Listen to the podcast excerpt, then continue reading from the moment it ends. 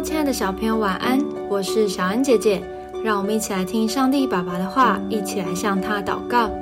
出埃及记十八章二十到二十二节，又要将利率和法度教训他们，只是他们当行的道，当做的事，并要从百姓中拣选有才能的人，就是敬畏神、诚实无妄、恨不义之财的人。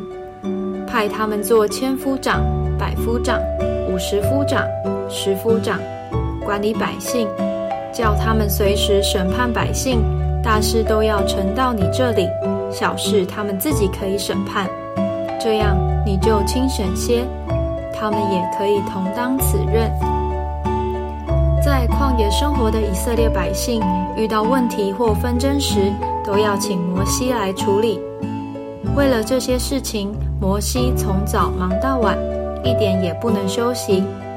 他的岳父建议：“你这样的做法太累了，应该分工合作，事情才能做得快又做得好啊。”于是摩西就选了千夫长、百夫长，为自己分担工作，这样果然轻省多了。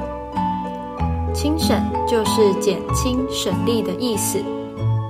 想一想，如果老师一个人要负责所有的事情，管秩序、收午餐费、画海报等等，一定会累垮。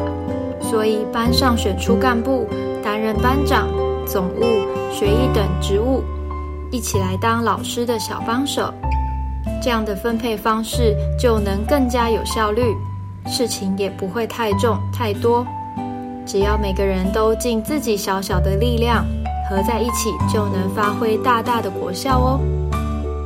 我们一起来祷告，亲爱的主耶稣，谢谢你让我知道我不用一个人做所有的事情，只要透过分工合作就可以减轻压力，更加精神。求你给我智慧，让我做好自己负责的工作。奉主耶稣基督的名祷告，阿门。